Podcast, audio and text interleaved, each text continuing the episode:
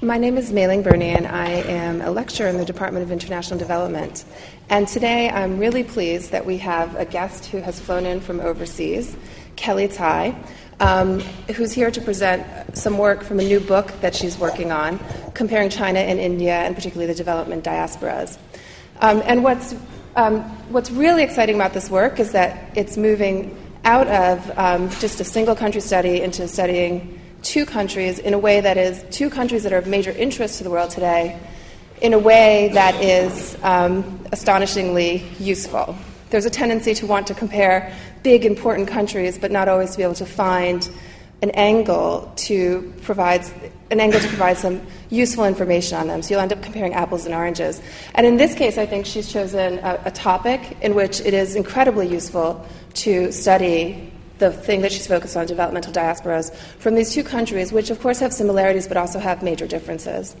Um, and the other reason that I'm so pleased to have her, besides that she is uh, presenting such wonderful and cutting edge work right now, is because I know her past work, and her past work is phenomenal. I remember, I also work on China, and I remember in, that I was in Beijing talking with a journalist who's one of the top journalists um, in China um, Western journalist covering China, and he mentioned Kellee's past book, um, Capitalism Without Democracy The Private Sector in Contemporary China, as a model of what academics should be producing, the type of work that academics could produce that's of interest to people who aren't academics and incredibly useful to journalists, to policymakers, and a broad interest to the public, and also extremely readable. You can pick up the book, you don't have to be an academic, and you can enjoy it and you can understand it. And I thought I completely could see where he was coming from, but the nice thing was that I had something different to say about her book, which was that I use her book as a model of academic work. That when a, somebody comes up to me and they're like, what, especially a graduate student, and they're like, well, what should I be expected to produce in my PhD? And what type of work should I be doing? I'll say, well, you won't do something this ambitious for your PhD, but if you want to see a model of extraordinary academic work, take a look at this book. This is the type of thing you should be aspiring to do. So, the type of work she produces is stuff that is a model as academic work, but it's also a model as work that's of interest to the broader public, interest to the policy work, world, interest to um, people who are just who are experts um, in what is going on and the issues that she's studying. So, we're very lucky to have her here today. Kellee Tsai. Thank you. Thank you, Mei-Ling, for that uh, incredibly generous introduction. I feel pressured to live up to those words now, and I'd like to uh, thank uh, Stefan for inviting me. I think the initial invitation was two years ago, and we just couldn't quite get the scheduling, so I'm, I'm very excited to be here. I've been a long-standing admirer of the London School of Economics, and um, and it's just it's a, it's very special for me to actually have the opportunity to address you. Um, I'm and I'd like to thank you for attending the talk as well. I, am going to leave plenty of time for discussion because, as Mei-Ling mentioned, um, this is a book project in progress. So I'm hoping to learn from you, from your questions and your comments. Okay, so my current project is motivated by the fact that um, China and India have become the world's leading destinations of foreign direct investment, FDI, and, but also the world's leading recipients of international migrant remittances. China's been the top recipient of FDI among developing countries every single year since 1992, and the leading destination uh, for FDI in the world since 2002. Meanwhile, India is the world's largest recipient of remittances. And these two countries lend themselves well to dyadic uh, comparison on many different levels. Both are large, developing countries that are heavily populated. Uh, their current regimes were established in the late 1940s. They also share several decades of heavy state intervention in the economy and relative autarky, followed by market oriented reforms and liberalizing trade and investment policies. Despite these similarities, observers comparing the two economies tend to be obsessed with the massive disparity in their FDI inflows. Over the course of the 1990s and early 2000s, China received about 16 times more FDI than India. Now, even though India has attracted much more FDI in recent years, There's, and it's actually now second only to China in terms of FDI uh, recipient uh, receipts. There's still a very large gap in their cumulative FDI inflow since 1991. So, since 1991, um, China's received um, over a trillion uh, dollars in FDI versus uh, India's 252 billion. Now, because of this gap, let's see if this works. What do I point this at? That or that?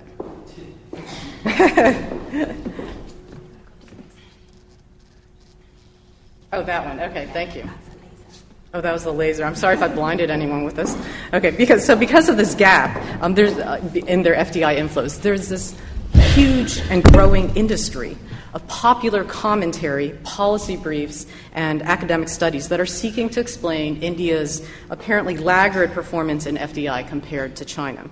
And most of these observers seem to share the neoliberal assumption that FDI brings a host of economic benefits, and, and therefore India is falling very far behind China in an apparent global competition for capital. FDI has basically become shorthand for economic relevance and prestige in a globalized world. But from a development perspective, international remittances, international migrant remittances, are actually a much more critical source of external finance for developing countries than FDI. In 2001, remittances to developing countries were double the volume of official aid and 10 times the level of net transfers from private sources. And in cumulative terms, India has actually received $151 billion more external finance in the form of remittances than FDI since 1991. And this suggests that focusing exclusively on FDI as a comparative measure of capital inflows obscures another significant source of funds remittances from abroad. Ultimately, I'm trying to develop an analytic case for broadening the universe of what political scientists typically regard as the main sources of finance for developing countries, or what I call conventional capital. So, as you know, the development state literature really dominated political economy of development um, in, the, in the 80s and 90s. And this just grew out of Alexander Gerschenkron's depiction of the state as an investment banker in late industrializing countries or, or entrepreneur. So the state had, had to mobilize finance to invest in industry to enable developing countries to catch up uh, with others. Um, the second dominant approach to explaining development um, grew out of the rise of neoliberal ideology in the late, well, in the 1980s and 1990s um, that emphasized the value of openness to foreign direct investment and multinational investment. And then finally, more traditional um, development aid uh, approaches have focused on the relevance of multilateral and bilateral sources of aid from national governments. So, this project is arguing that we need to amend existing popular explanations in the political economy of development literature to incorporate ethnic capital and the diasporic dimensions of informal finance in a much more central rather than residual manner. And this theoretical recommendation is based on certain empirical facts. Today I'm going to talk about why it's really important to disaggregate FDI data and also include remittances from diasporic communities if we really want to understand the sources that are available to the two largest developing countries in the world, China and India. And while, while determining the actual determinants, identifying the determinants of FDI inflows tends to dominate most of the literature on FDI, um, and most of this is based on econometric analyses. I propose that the very concept of FDI may not be the most meaningful uh, indicator of relative developmental performance, especially given the reality of national definitional differences in FDI, um, the reality of round trip capital, and variation in the sources and uses of FDI. In some cases, foreign direct investment is not actually as foreign as it appears in official accounts and as a retired generation of dependency theorists once observed. In other cases, foreign capital distorts rather than promotes national economic goals. Given that global remittance levels have outstripped official development assistance, or what's called ODA, since the late 1990s, that's a key reason why it's necessary to include remittances as a variable in explaining economic development. But as with FDI, remittances also comprise a diversity of sources and uses. Remittances aren't necessarily more desirable than other forms of capital. Ultimately, only very detailed, on the ground empirical research can elucidate the local developmental implications of FDI and remittances. As such, my project is considering the following questions. First, what motivates the respective diasporas to send money back to their homelands in the form of FDI versus remittances? Uh, second, what are the local developmental implications of these diasporic flows? And how do the respective national governments interpret and frame the respective flows? In reviewing the reasons for large differences in FDI infl- inflows to China and India, um, one of the striking points of variation is the large proportion of China's FDI coming from domestic and overseas Chinese sources. Now, building on the theme of ethnic capital, the second part of uh, my talk compares remittance ch- trends in the two countries. And then the third section outlines the developmental implications of remittances.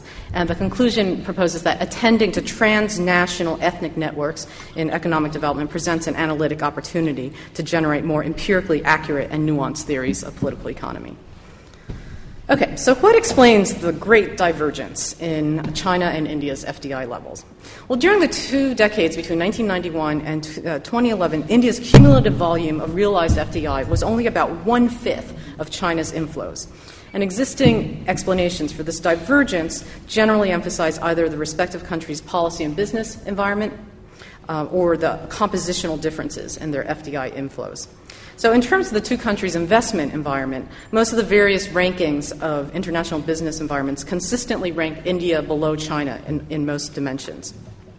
In the World Bank's annual Doing Business report um, in, two, in 2012, out of 183 economies that the World Bank ranked, China was ranked 91 and India was ranked 132. This is out of 183. The third column in the table shows the difference between the two countries in each issue area. And you'll see that India is ranked lower in all but two dimensions of doing business uh, getting credit and protecting investors. Uh, those, those are the areas uh, shaded in orange, where um, India ranks higher than China. But China's relative advantage in all the other areas actually isn't that much greater, except in uh, the category enforcing contracts where India is ranked 182 out of 183 economies. That's, that's not good, right? Okay. Um, and China is ranked surprisingly high at 16. Now, while doing business rankings target operational challenges that investors may face, uh, the World Economic Forum's Global Competitiveness Index aims to measure the institutions, the policies, and factors that determine the level of productivity in a country. A comparison of the rankings uh, for the two countries in the third column shows that India ranks marginally higher than China in half of the specific indicators. The major area in which China lags significantly behind India in the competitiveness index is not surprisingly, financial market sophistication, where India ranks 34 out of 134 countries, and China is in the lowest quartile at 109. But India is ranked substantially lower uh, than China, primarily in the basic, uh, the basic requirements categories. You see their infrastructure, macroeconomic policy, health, and primary education. Anyway, these surveys basically show that most investors perceive these are these are measures of perceptions, right? Um, most investors perceive China as having a considerably more favorable climate than India for their commercial objectives. While contextual factors clearly do uh, inform the calculus of foreign investors, I think it's important to note that official FDI statistics are not directly comparable over time and actually exaggerate the gap between China and India. One basic reason for the extreme difference in FDI levels between the co- two countries is because they haven't always measured FDI in the same way. They're not talking about the same things. Um, consistently over time. So the IMF defines FDI as including over a dozen components, including equity capital, reinvested earnings of foreign companies, loans, foreign leasing, uh, financial leasing, excuse me, trade credits, etc. But until mid 2003, India's FDI statistics only included cash equity investments, which means that India's FDI figures were vastly underestimated relative to China and other countries that were using the standard definition of FDI. In mid 2003, India did realign its definition of FDI, but even with the definitional adjustment, uh, India's FDI volume is, was still about one tenth of China's uh, during 2000 to 2001. Okay. A, a, second source of incomparability in FDI statistics is the fact that about one third of China's FDI is actually round trip capital, meaning capital that exits the country, uh, goes for a little suntan in the Cayman Islands or Hong Kong, and reappears in the guise of foreign direct investment. So round trip capital shows up in the errors and omissions lines in the national balance of payments and is closely correlated with China's FDI inflows from Hong Kong and other tax free havens. Economists also estimate round trip capital by calculating the difference between PRC, meaning China's reported FDI inflows, and the amount of FDI going to China that's reported um, by the investing economies. So that difference um, is, is, uh, is, one, is one way of getting at, FD, uh, at round trip capital. Now, round trip capital you typically takes one of three forms. First, uh, domestic firms that want to appear foreign invested may incorporate a business in Hong Kong or elsewhere and then set up a bank account abroad. Oh, whoops. Transfer price. Um, second, the, the second, let's see, did I get that? Okay, yeah, I got that. Um, second, um, the the domestic, so in the first, uh, in uh, where the uh, domestic firm kind of sets up a, a, business in Hong Kong, what happens is the domestic firm transfers funds into an offshore bank account, and then the offshore business invests, you know, invests at least 20% of the domestic firm's equity to qualify for foreign invested enterprise status. And these types of firms are called fake FIEs, or fake um, foreign invested enterprises, and they're motivated by the preferential treatment that are granted to foreign businesses in China. So until a couple of years ago, foreign invested enterprises were taxed at a rate of 15%, while domestic private enterprises were taxed at 33%, um, even though the tax rate has since been unified at 25% across the board. There's still non fiscal, non tax reasons, um, incentives for registering fake FIEs because local officials in China are rewarded for attracting FDI, even if it's fake. Um, it's, it was actually, it's been quite easy doing research on fake foreign invested enterprises. I just go to a locality, say, i would like to interview some fake foreign invested enterprises. They lead me to them. I mean, everyone's pretty open about the fact that they, the fact that they exist. Um, and uh, foreign invested enterprises also enjoy other privileges like better access to land. Um, Second, round trip uh, capital also occurs through what's called transfer pricing, such that a domestic business can undervalue its imports and then overvalue its exports on invoices, which then enables it to transfer funds in from abroad. Okay, yeah, so that was the fake foreign invested enterprise. I forgot to click. There we go. Um, so, this uh, transfer pricing technique enables domestic firms to report cash receipts from non Chinese entities in the guise of foreign direct investment and enjoy the concessionary treatment that's accorded to fo- uh, foreign invested enterprises. Third, Chinese firms that are trying to raise capital from international equity markets may establish offshore uh, shell companies to undertake an initial public offering. Uh, China's stock markets are overwhelmingly dominated by state owned enterprises, and the IPO process is extremely complicated and time intensive. So, private businesses that are otherwise in a position to go public find it much more efficient to list abroad. And they usually do this by turning to the Hong Kong Stock Exchange to launch their IPOs as so called red chip companies, uh, which is reflected in the substantial expansion of Hong Kong's outward FDI towards China.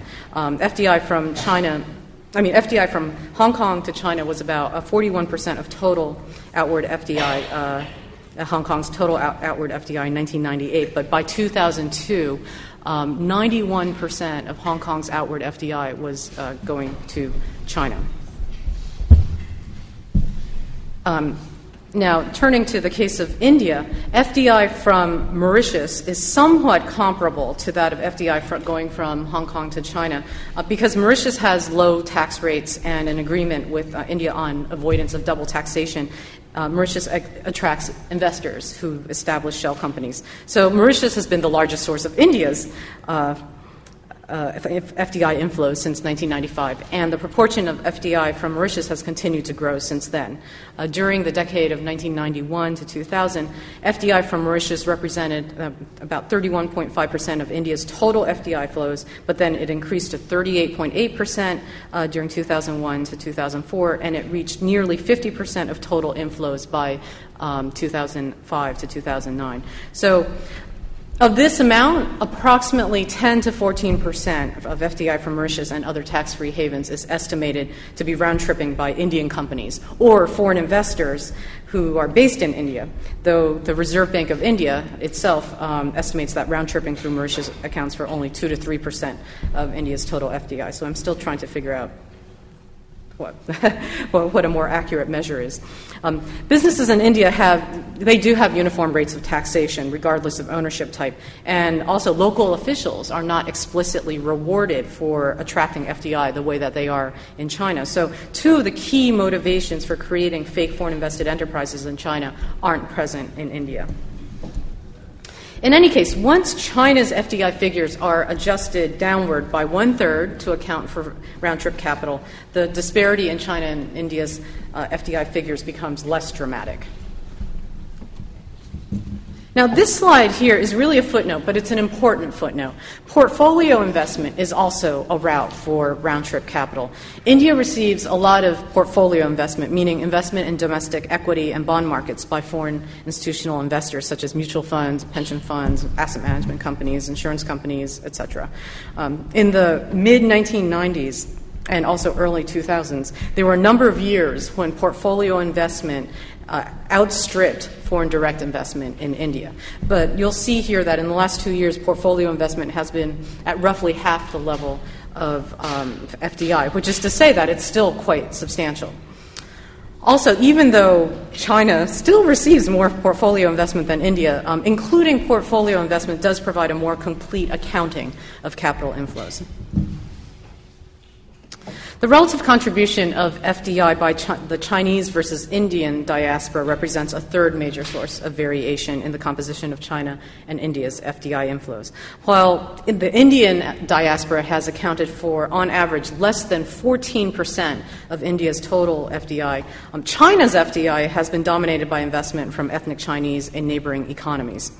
Throughout the 1990s, about two thirds of China's cumulative FDI originated from Hong Kong, Taiwan, Macau, and Singapore. Uh, until 1996, Hong Kong alone accounted for over half of China's total FDI. And then the next largest source was Taiwan, and um, investment from the Virgin Islands started to be documented and expanded in the mid 1990s. Even though FDI from uh, Japan, Europe, and North America increased in relative terms during the 2000s, as of last year, flows from the four Chinese economies still accounted for over half of China's FDI. And Hong Kong and the Virgin Islands remain the largest sources of FDI for China. Now, having said that, this is a big caveat because Hong Kong's FDI statistics require very careful interpretation. Uh, in addition to serving as a conduit for round trip capital from the mainland, Hong Kong also functions as a, has functioned as a bridge for Taiwanese investors because the Taiwan government um, restricted its citizens from investing directly in China. So, if one triangulates among uh, FDI statistics among Taiwan, Hong Kong, the Virgin Islands, and China, and you do have to look at the um, the stats for all, all those areas.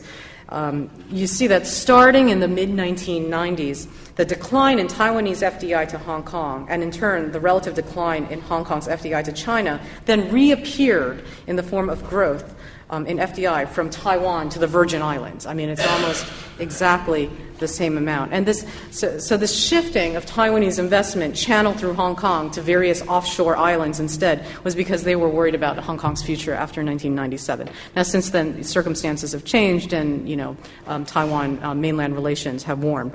But that, when you look at the statistics, that's that's showing a lot of um, underlying political tension during those years. Okay, so what accounts for the large proportion of FDI from ethnic Chinese investors? First, there we go. Um, official government policies towards expatriate investors have affected the variation in ethnic FDI. Uh, during the Cultural Revolution, China was closed to such investment. Beijing then reversed this position with the opening of its economy in the late 1970s, uh, and various official organizations and policies were enacted explicitly to attract and encourage investment from overseas Chinese. And part of this shift in strategy was politically motivated because China competes with Taiwan for the allegiance of overseas Chinese. In contrast, until recently, oops, I wasn't, I'm not sure if I was supposed to do that yet. Anyway, we'll get to it. In contrast, until recently, India's treatment of um, investment from non resident Indias, NRIs is what they're called, has been far less strategic or targeted than China. And the barriers that NRIs, non resident Indians, have faced in their investment attempts are actually similar to those that are faced by non ethnic investors, including restrictions on investment in various sectors, bureaucratic complexity and delays, and corruption. Uh, for example, during the early 2000s, just obtaining an export license still required up to 250 signatures um, in India. I mean, things have gotten better uh, for an NRI investment in the 2000s, but it still is not quite as welcoming as China's approach to its diaspora. Okay, that's what I wanted here. A second category of explanations focuses on the cultural advantages that overseas Chinese ethnic networks have in conducting business both within and outside of China due to linguistic, cultural, and geographical affinities. And it's not just a matter um, of knowing who, how, and uh, um, uh, when to bribe. Uh, shared norms and social networks enable overseas Chinese investors to overcome various informational and operational challenges. Now, while one might expect um, the benefits of ethnic networks to extend to Indian investors, the composition and distribution um, of the two diasporic populations very much mediates their contribution to homeland FDI. But studies of the Indian diaspora indicate that they're much more active to be in non commercial professions such as education, health services, and engineering, which may account for why NRIs are more likely to make bank deposits in India rather than formal investment. Third, the geographic distribution of their respective diasporas also vary.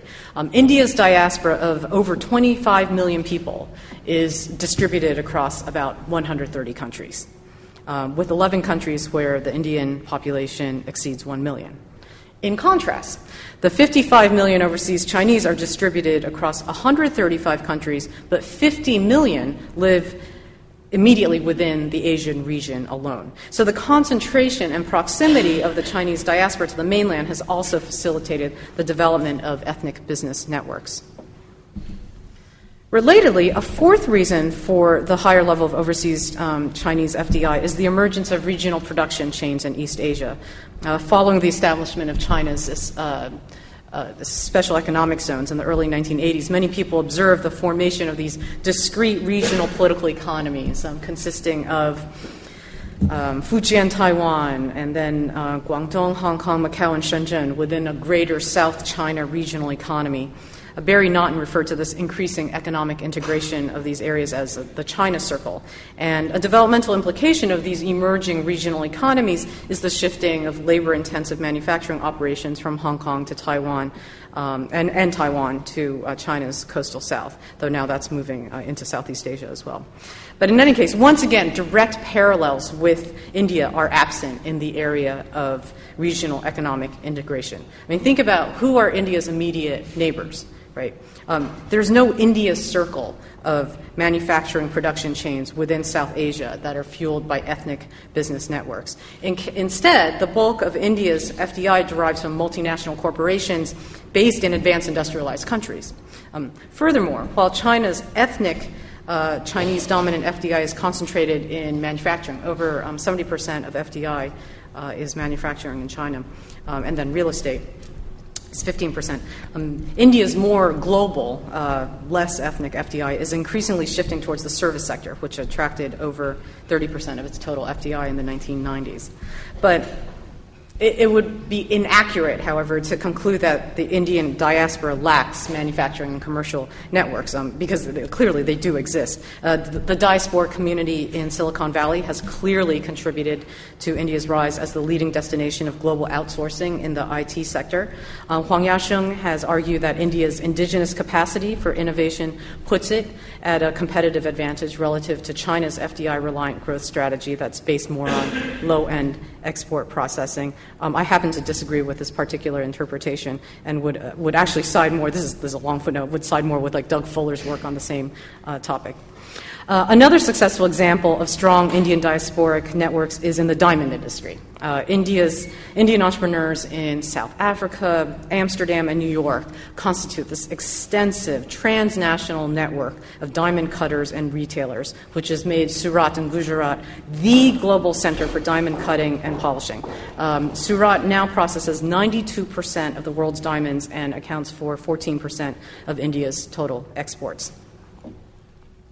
Now, while the investment community and most political economists focus on FDI, in recent years, development practitioners have been emphasizing the importance of remittances as a source of external finance for developing countries.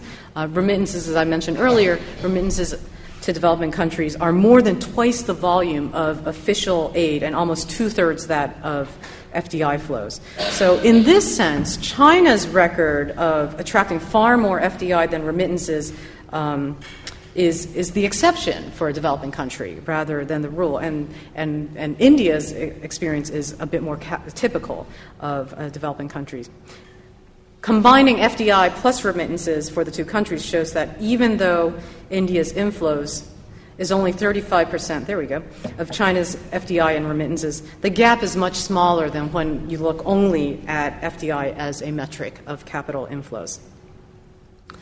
Uh, now, I just want to quickly review how migration patterns have contributed to trends in remittances in the two countries. There's an enormous literature on Chinese and Indian migration. So, what I'm going to pre- present is just a very broad summary. Um, a really broad summary. So, we've got early commercial settlements of Chinese in Southeast Asia.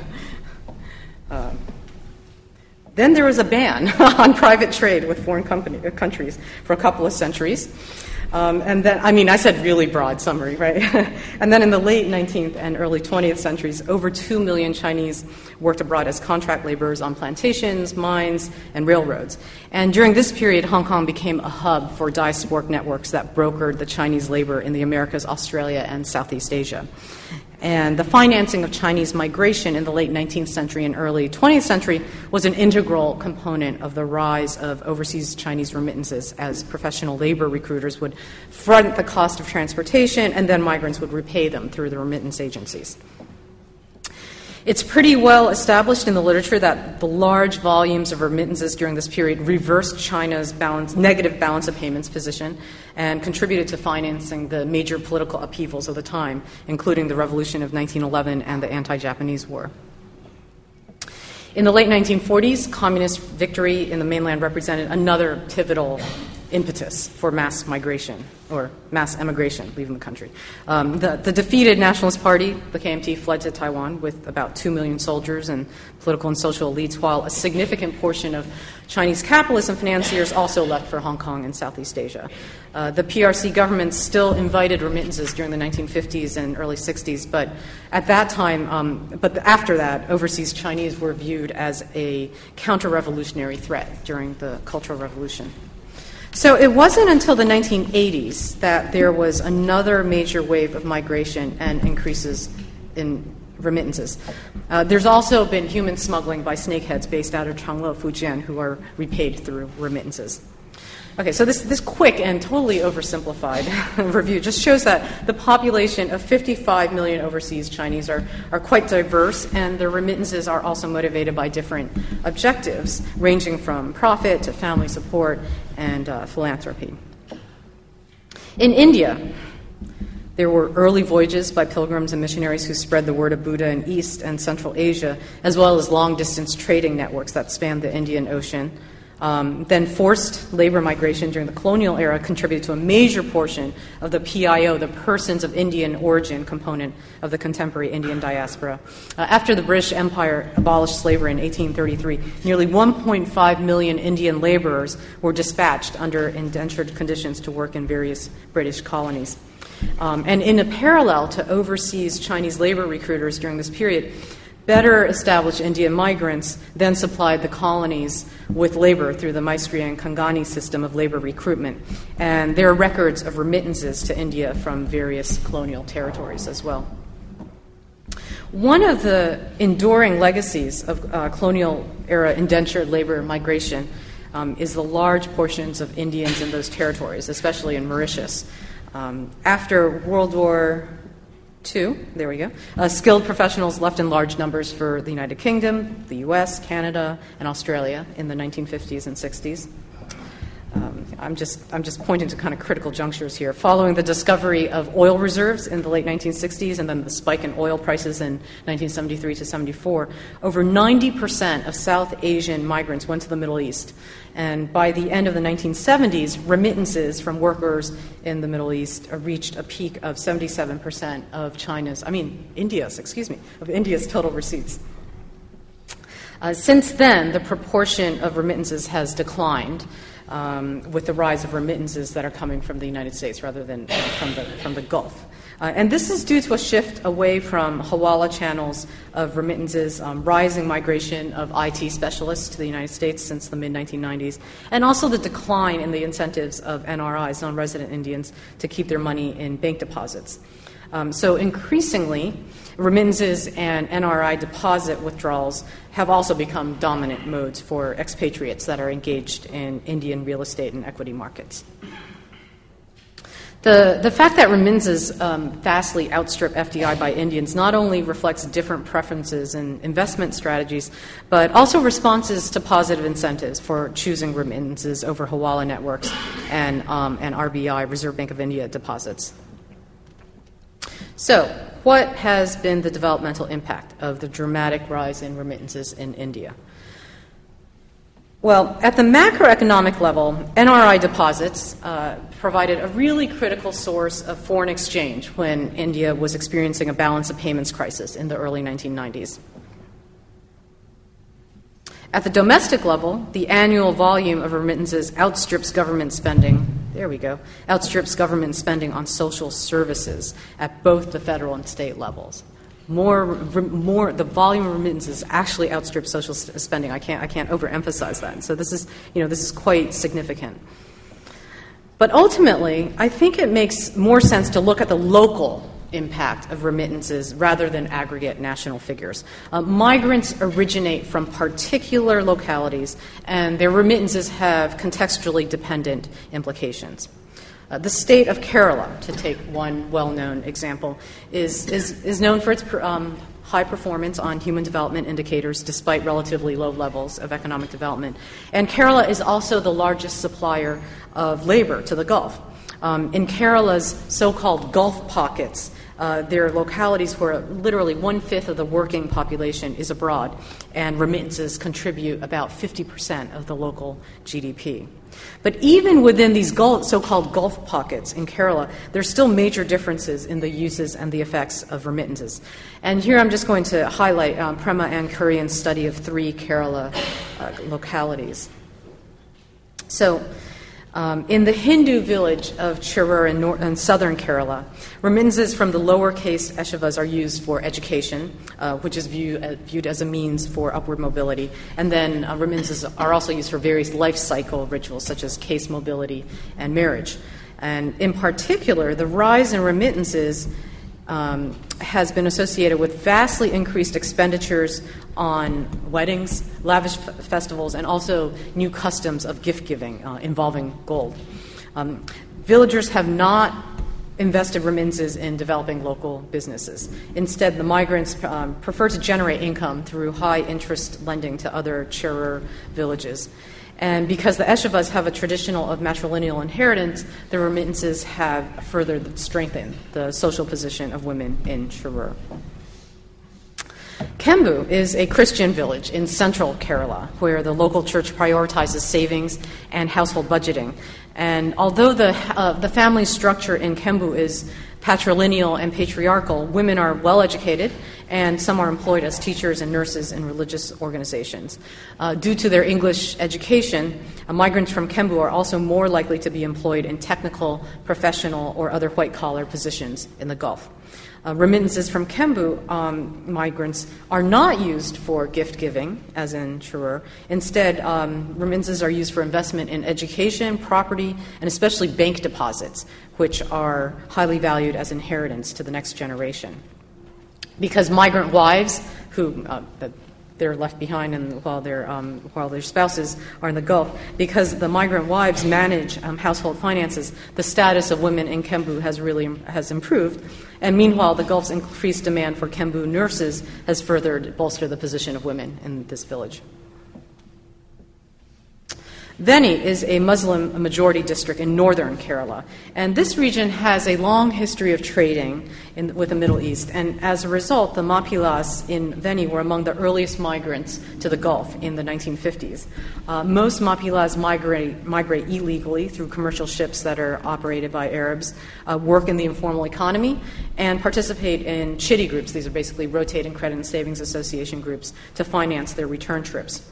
Um, instead of education, remittances in the Mappilas are mainly spent on consumption, gifts, and charitable causes such as helping poor families um, build a house or providing dowry for a girl's marriage and buying clothes and fu- uh, food for destitute community members. Uh, Mappilas have also invested heavily in local businesses. Just to give you a taste of some different, some local variations um, in, in China,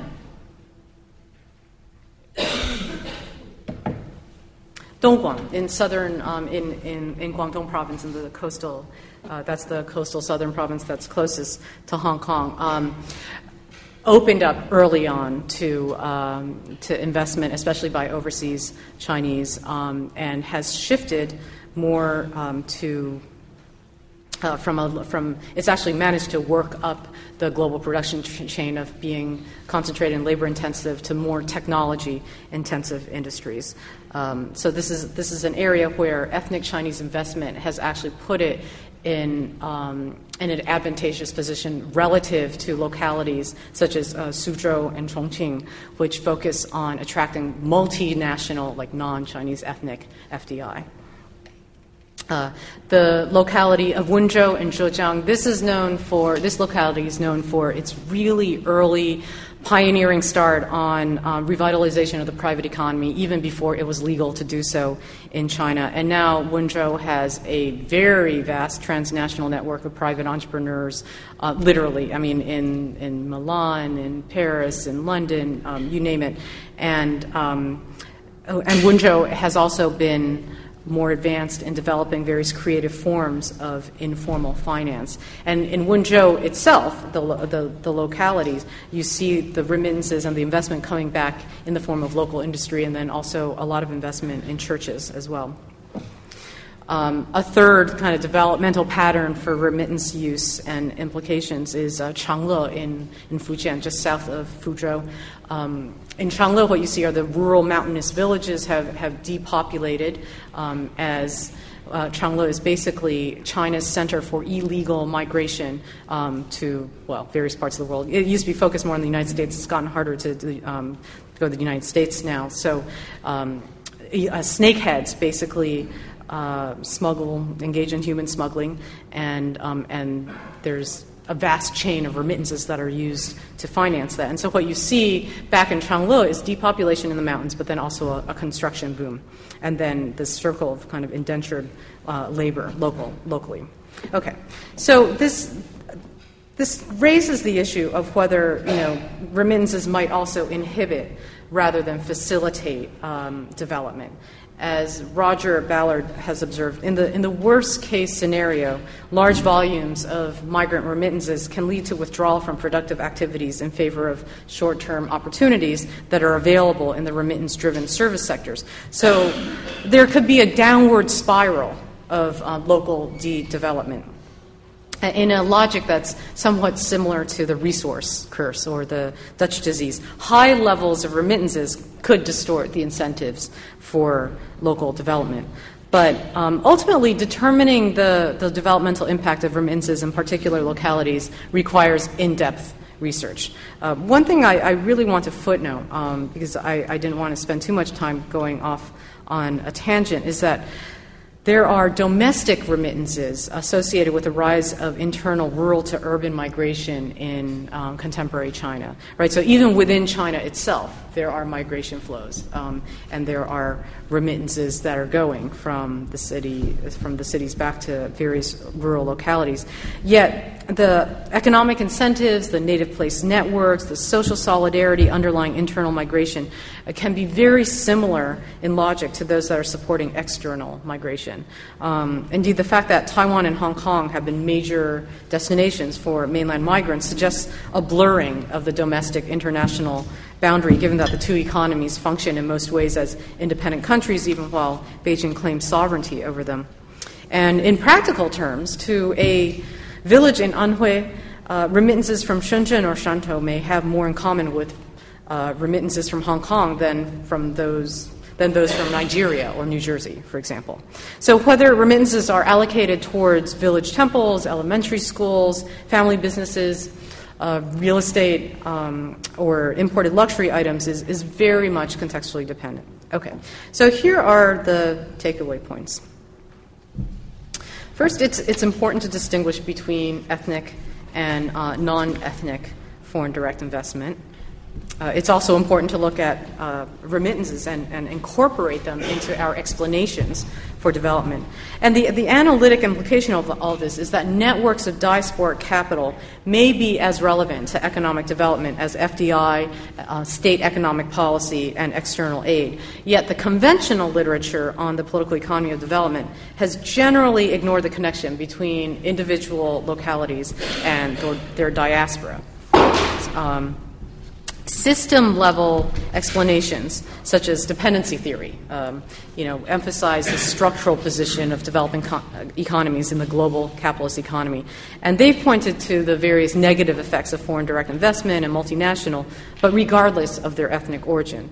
Uh, then the developmental state literature you know, highlights domestic variables like industrial policy and bureaucratic capacity to pursue particular economic strategies, but doesn't deal at all with migration or ethnic capital.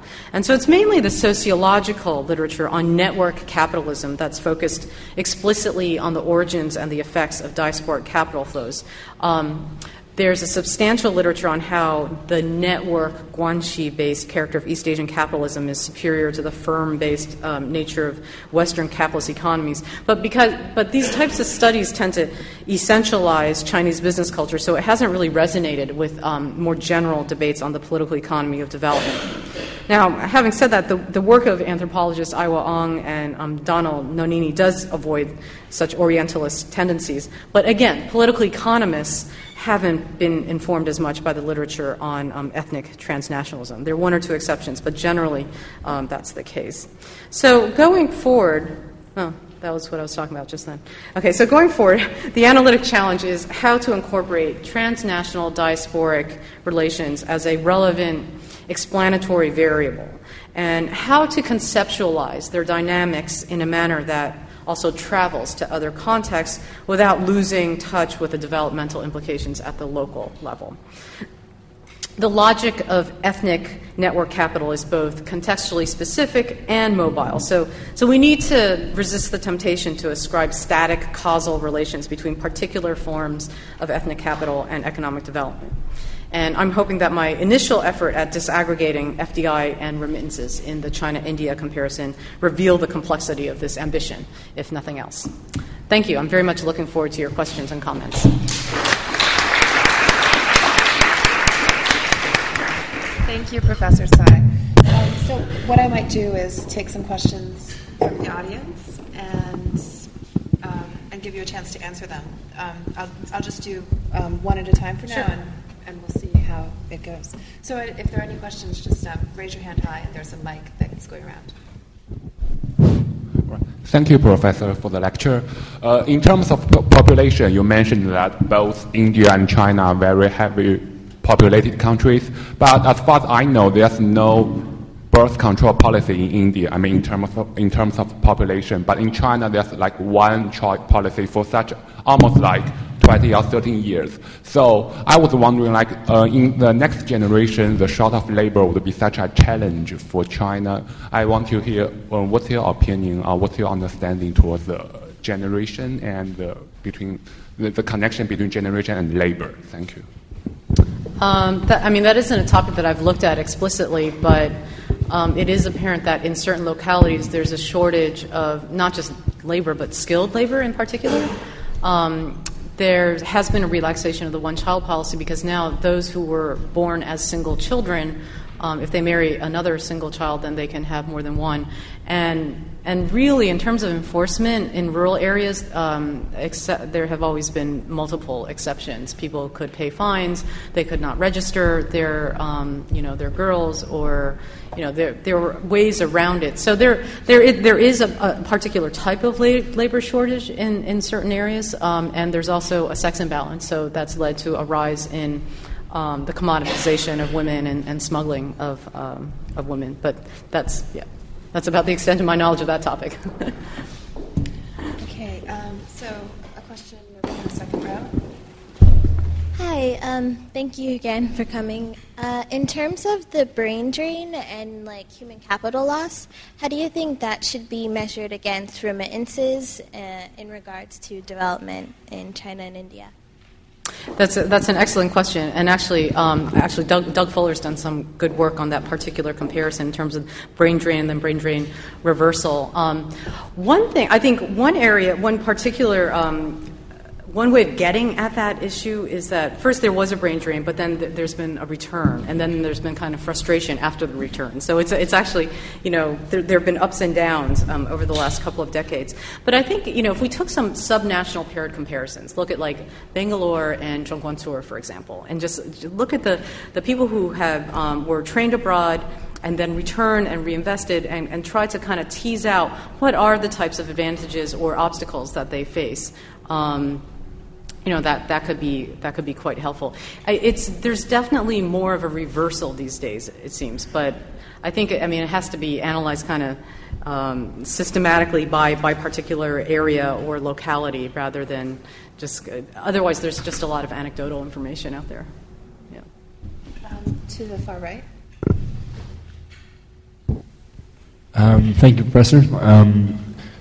Is there any comprehensive data on um, the rate of remittances among different diaspora populations? Do Chinese and uh, Indian populations tend to give at the same rates? Do different migrant, you know, different industry migrants to different industries in different regions tend to give at different rates? Um, tend to be more connected to uh, the region which they originated from? Um, or is that anecdotal? Yeah, in terms of subnational, you know, disaggregated remittance data, there isn't a comprehensive database of it. The UNDP does track overall aggregate national remittance levels, and so it really varies um, uh, on you know, how, how carefully the subnational units, whether they be states or provinces, are tracking that. And it's uneven. And I think that's why it really takes kind of going to the locality and figuring out how are they measuring it, how, you know, what, what are they counting as a remittance versus something else. Um, so, yeah, the answer is no. I, am not aware of a, a wonderfully comprehensive disaggregated database. Um, a question here? Um, going back to the one child policy, I just wondered, um, was there um, a tendency for families to hold on to a male child and somehow disclose perhaps there was female infanticide to girl child, and whether that created an imbalance of the sexes later on? Yeah. I have heard that girls being pushed and put girls were being put in there and perhaps going abroad uh, to become brides of Chinese men. Of this, well, there definitely is a gender imbalance. Um, there are a couple of sources for, for the imbalance, as I mentioned earlier. One, one is um, just not registering uh, female births. Um, another actually occurs before that, which is um, abortion through um, after identifying the sex of the fetus, uh, you know, through amniocentesis. So some of those, you know, female, some female births are prevented, um, and then there's also abandonment. So you, the orphanages in China are overwhelmingly dominated by by girls. Right? Question here? Yeah, hi. Um, it seems to me that the kind of the the question that I have, the biggest question I have, is that it seems like in in in China, um, ethnic FDI and remittances tend to tend to work very similarly, right? To go into investments into things like you know the the, the next phase of investment and things like that. Whereas we know that in in, in India remittances look very, very different in that, especially uh, Gulf based remittances, mm-hmm. we're talking about unskilled, semi skilled workers who are mostly remitting resources back uh, for their families to have a sort of a, a, stock of wealth. And they tend not to be.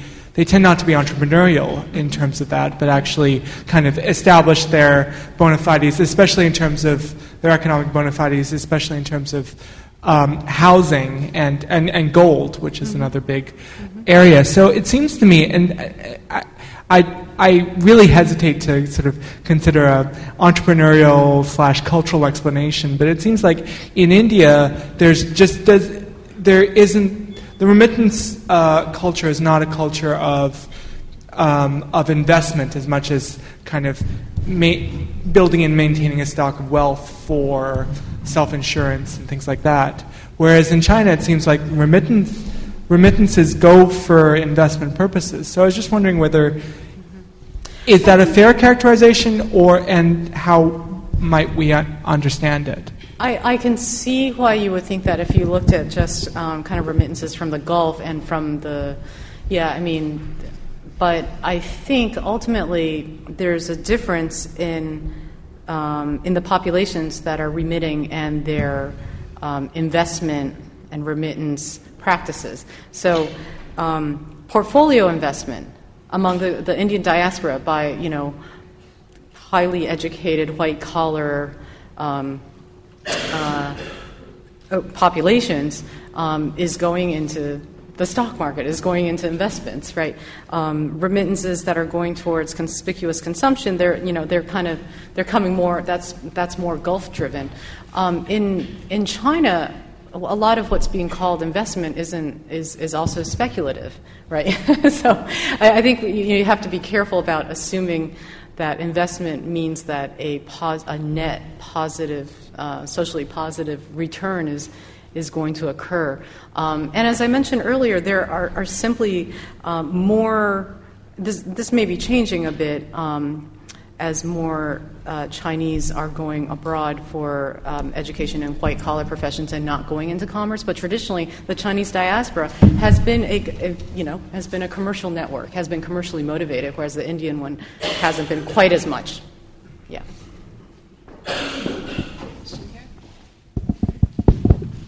I just wondered if you could clarify how, how broadly you define ethnic FDI. For instance, are you only looking at worker remittances, or when I think about, um, for instance, Sino firms that are uh, working in certain African, North African countries and also Southeast Asian countries, um, some of these firms are, let's say, three or four degrees removed from state capital, right? So, in that sense, I mean, how do you where do you draw the distinction? Where are we supposed to draw the distinction between ethnic FDI and non-ethnic FDI in that sense, or state state capital that kind of filters down to, I guess, a, more micro level of.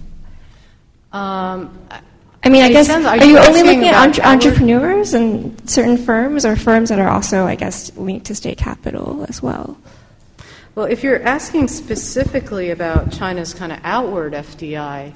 Um, I mean, that's clearly attracted a lot of attention in recent years. I mean, it was um, it reached 75 billion last year, which is a dramatic increase from previous years, but it still only accounts for about 4.4 percent of total global FDI, and of which.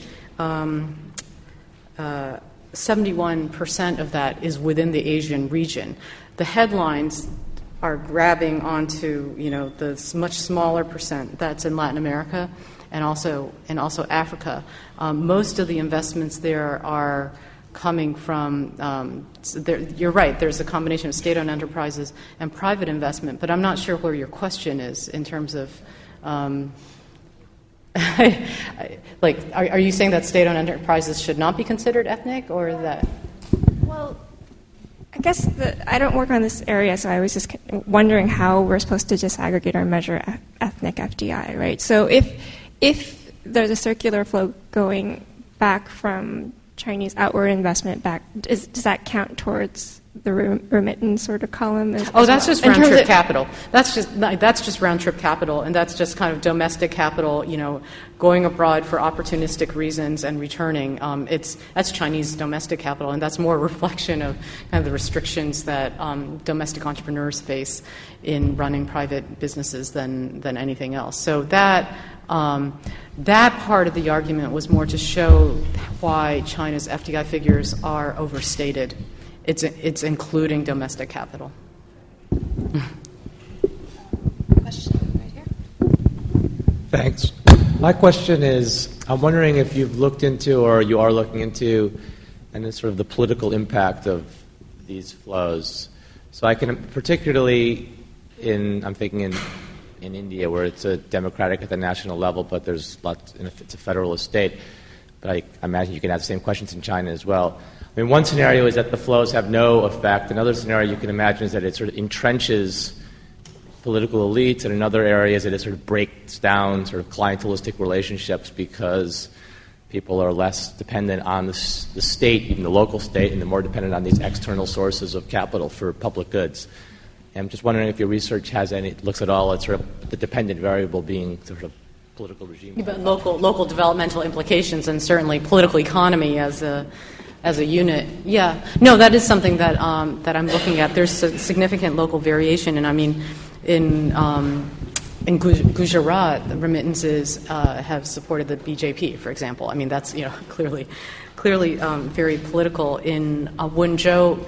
Um, you know, the local state actually is, is kind of captured by the merchants themselves. I mean, it's all, it's, it's very, um, uh, independent minded and autonomous, and, and the local government protects private capital and is, is part of private capital, you know, one and the same, so that the very definition of the state in Wenzhou becomes almost almost irrelevant, right? So yes, I am I am looking at that as well.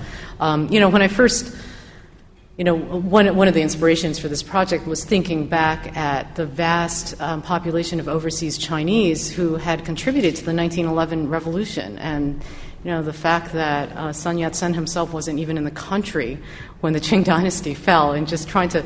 I mean, I'm not saying that there's a parallel like that, but just kind of um, that, that historical memory um, just seems it seems worth revisiting from time to time to see what, what is going on with the diasporic populations. The the people, um, the political scientists who focus explicitly on the political activities of overseas Chinese populations um, have tended to emphasize conflict, internal conflict within the Chinese dissident community. But that's a different that's a different issue. Those are pol- political dissidents who have overt, explicit political ideas already and orientations towards the regime. I think your question, in some ways, is more, is more interesting to me, which is what happens locally? How does that reorder local hierarchies and um, relations with the local government, if not higher levels of government?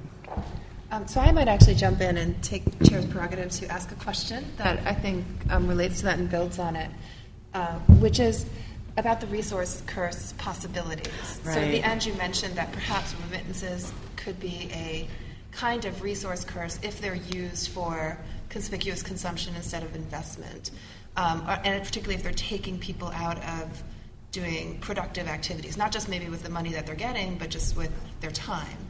And um, that, that explanation seemed to um, accord with sort of one broad version of the resource curse, which is sort of an economic version, which is that, um, which is that resources that wealth that comes from sort of falls into your lap somehow mm-hmm. can actually displace um, more productive economic activity. So it's sort of an economic resource curse. But there's a political version of the resource curse that I'm, i know you're familiar with, which is that um, when you have money just fall into your lap, um, particularly if that lap is the lap of officials, what it does is it entrenches an authoritarian state. Mm-hmm. So that the real curse is not that it displaces economic activity directly, but mm-hmm. that um, but that funds um, from some sort of resource, whether it's domestic or international, mm-hmm. somehow keep alive a government um, that doesn't do good things for the public, that has an incentive to but it has an incentive to stay in power, a large one, because it continues to control this resource. Mm-hmm. So this idea that when you have a resource curse, you actually get authoritarian governments. Authoritarian governments produce bad governance, Mm-hmm. and that's a bad environment for investment and growth.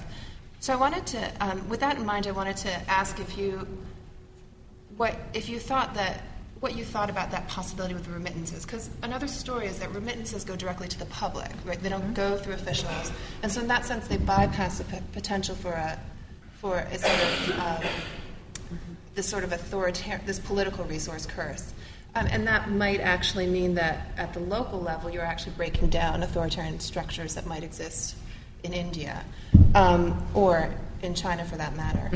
Um, on the other hand, FDI goes to often goes to officials, or particularly in China, Oh, yeah. right? They, they're attracting it and they get rewarded for it.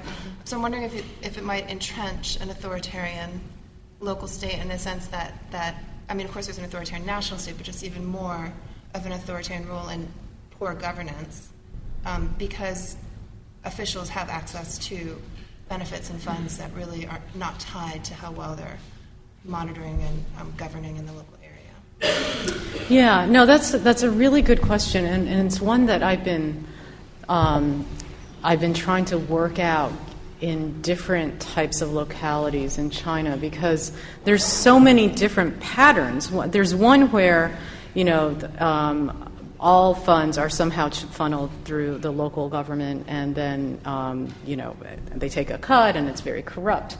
Um, but in other cases, it's really just kind of facilitating what the local government wants to do, you know, invest in locally anyway, and it, it tends to be more kind of productive, even if even if they're taking a cut. It tends to be more productive in terms of local economic development. Um, and I don't. I mean, I, ha- I have some ideas about what what are what the variables are that may um, that may determine it. One, and this is really just a hypothesis that needs to be kind of tested and worked out in greater depth in the field. But one is when there's um, a more a more diversity of sources of finance, so not just remittances, not just uh, local taxes, not just foreign direct investment, um, and not just uh, transfers from the center. Um, it's less prone to capture by the local government because what you see is uh, some of the poorest localities. Um, you see this with poverty alleviation funds, um, where you know it's localities where there's like nothing else coming in.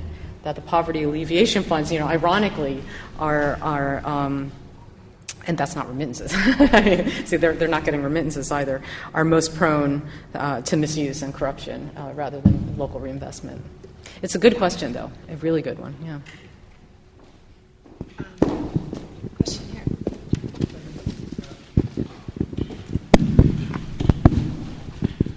Thank you very much. Um, yes, you covered a um, very large uh, area. Um, I, I know uh, the FDI is a mixed bag, but overall, how, what, how would you assess the how critical it, it was in the development of the uh, uh, China and uh, India? Yeah. So overall, how critical was FDI in the economic renaissance of India and China?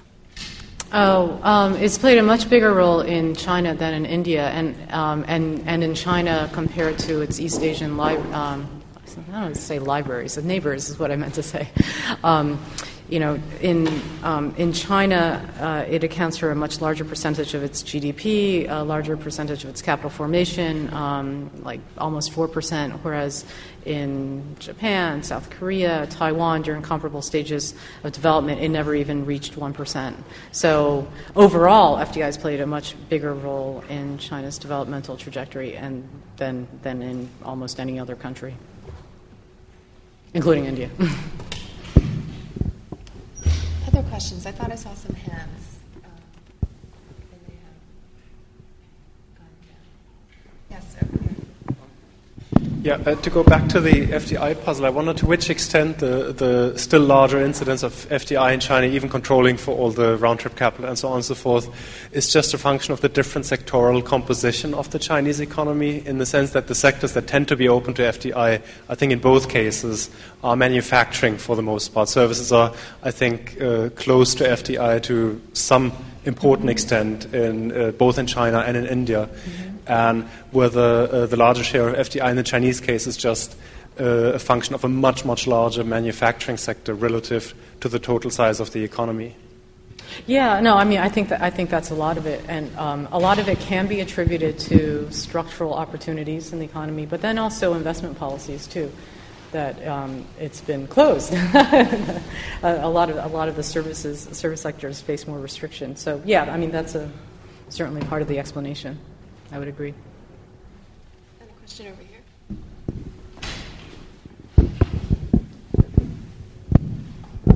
Uh, the observation that migration and uh, spirit capital flows should be incorporated into political science explanation development um, creates a thinking in me that uh, the fact that you know when you you presented the issue of FDI and uh, the other inflows coming from diaspora and you know raising the economies of both India and China uh, compels me to think that uh, the world needs to review migration issues, and maybe we need like something like a world migration body um, to put you know uh, policies that can look at the general consensus, different you know states, and they will inform you from later migration policies and stuff. So could that you know uh, I, I believe it's a very, very significant issue that maybe in your arguments as you present, like you came up with that, you know, uh, observation would add some, you know, value in your book. Thank you. Oh, thanks. Yeah, I mean, there's there's an entire field of demography and migration and publications devoted entirely to migration, but they haven't typically been, again, kind of incorporated into mainstream political economy of development type analyses. So that's this is an initial effort at, at bringing that in a little bit so that it's less um, separate as a field of study. Question here?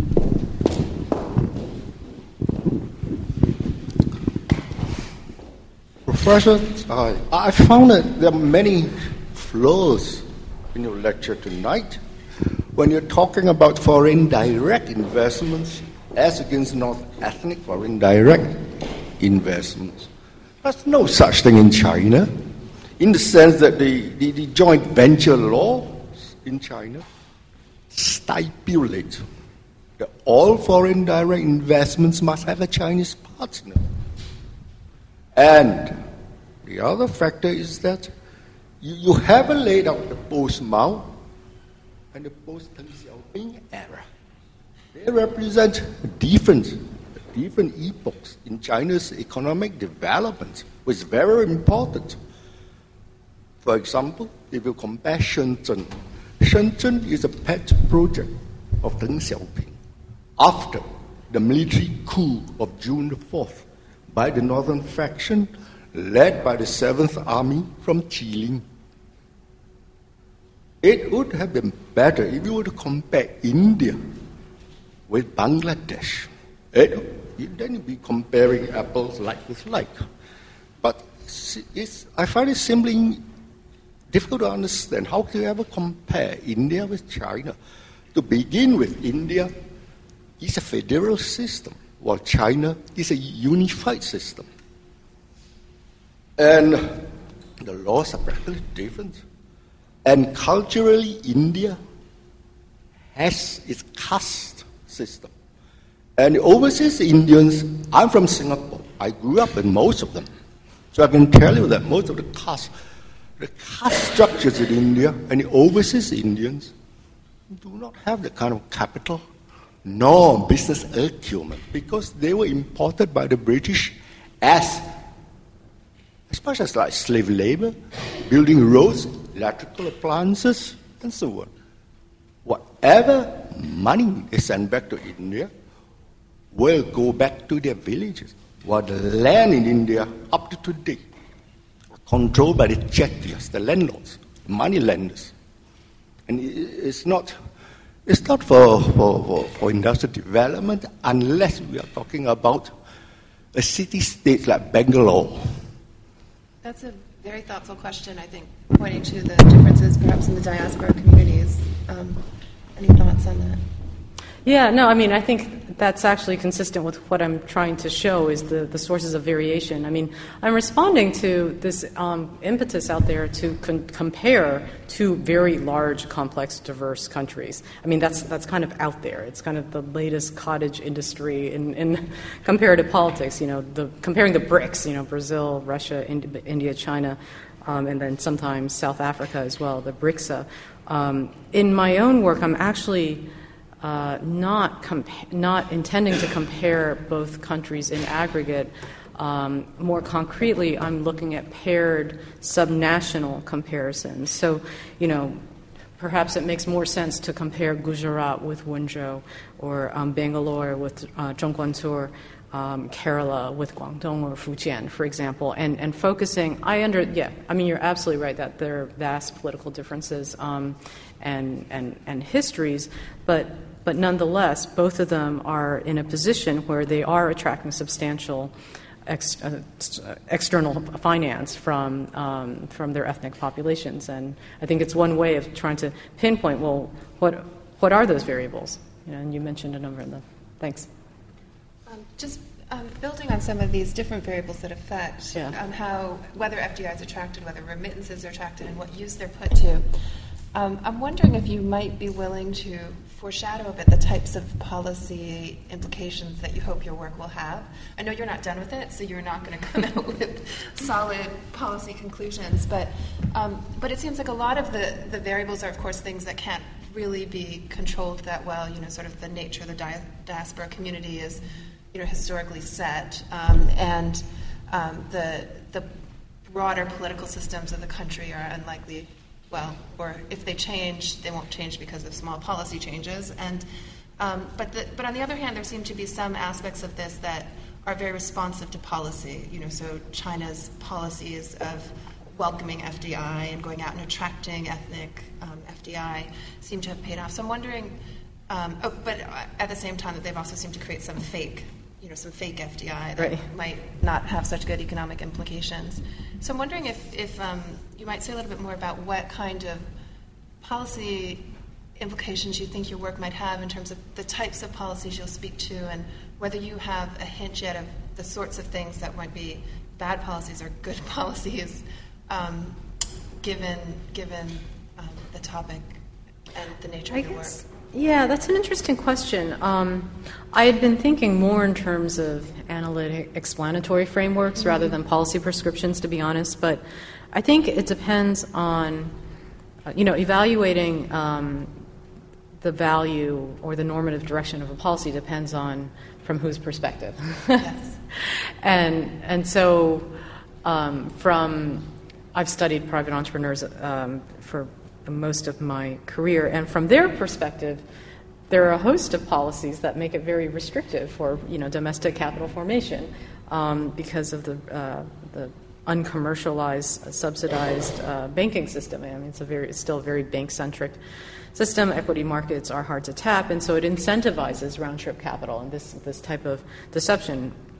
Um, and that may not necessarily be the most efficient um, model that's out there from the perspective of private entrepreneurship, but from the perspective of the state, from Beijing's perspective, um, from the perspective of regime stability, there is a reason, there's a political reason why um, China's financial system still remains as repressed and unliberalized as it is, and it has to do with the state sector um, and the political interests that are embedded there. And so if if Beijing's cent- goal is more more political survival and stability um, rather than efficiency, you know, I, I think that's always the issue when, when we're talking about policy implications. And then, of course, I'm coming from, um, you know, the United States where, uh, and, and being Johns Hopkins being right next to Washington, D.C., from their perspective, it's always about, you know, what's better for, the, for Sino-U.S. relations and with, the, with um, to benefit the United States. So, so I'm still thinking about that. Um, I, you know, I, I don't expect to be uh, employed by any particular entity to to provide um, policy policy prescriptions, but I hope this project will start pointing to, you know, highlighting like, okay, the, fa- the fact that, you know, private enterprises are discriminated against relative to foreign ones and relative to state ones, I mean, that has direct implications for the behavior of private entrepreneurs, that sort of thing. I mean, I can hi- highlight some of those. Um, I'd love to take one or two more questions if we have um, questions still in the audience.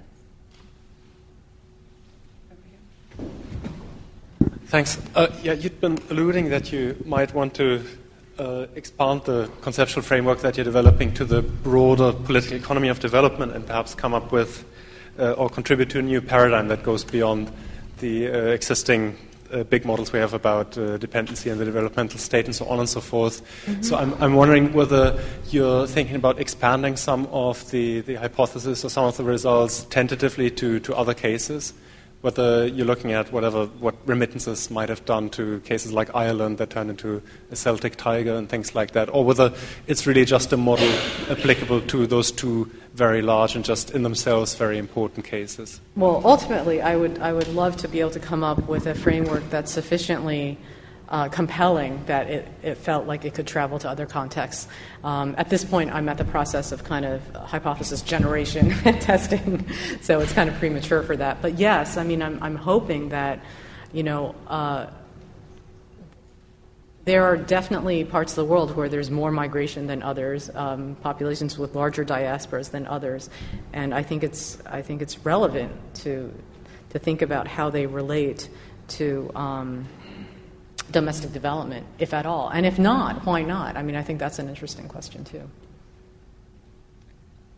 Well, thank you. This was incredibly revealing for me. I found out um, facts that had not been that had not been clear to me before about um, where, what the amount of FDI is and um, where and remittances. Um, and this takes a lot of research, right? It's not obvious to people, which is why it hasn't happened before, right? To really trace through where things are going and how much is fake and et cetera, um, how much is looping back, and um, and also what the particular impact is in local places. Um, and the theoretical implications that you're pointing to are big. They're big ones for thinking about how development happens in the world and where these two countries in particular are going.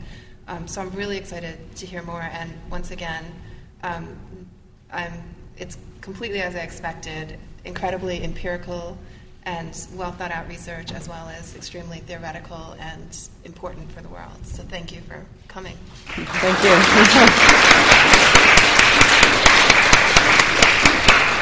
You've given me much to think about as this project continues, so I appreciate it. Thanks.